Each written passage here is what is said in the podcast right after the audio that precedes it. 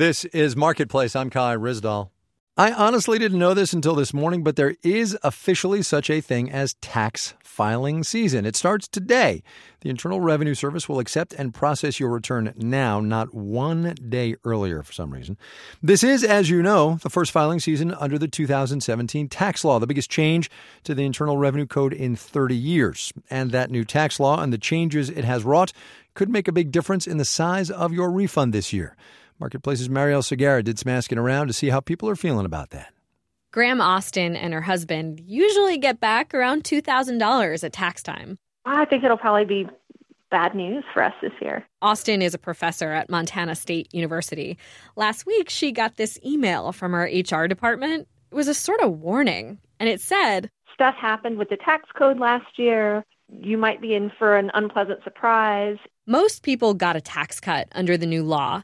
So last year, the IRS told employers to withhold less in taxes from their workers' paychecks. Matt Metras, a tax preparer in New York, says the thing is it's not really a one size fits all kind of adjustment, and it doesn't really take into consideration the individual facts and circumstances that people face. Like whether they rely on deductions that went away under the new law. So some people might be getting refunds of size that they're normally used to, where some people may be getting them substantially lower or even end up owing. That message hasn't gotten to everyone. Anthony Lower is an IT director at Temple University in Philly. I had no awareness of that, and I wish I had. He usually gets back a couple thousand bucks every tax season, and he says his financial situation hasn't changed this year. But he just did his taxes online. He owes $1,300, which means maybe no vacation this year. His only hope for that vacation? He's going to ask an accountant for a second opinion.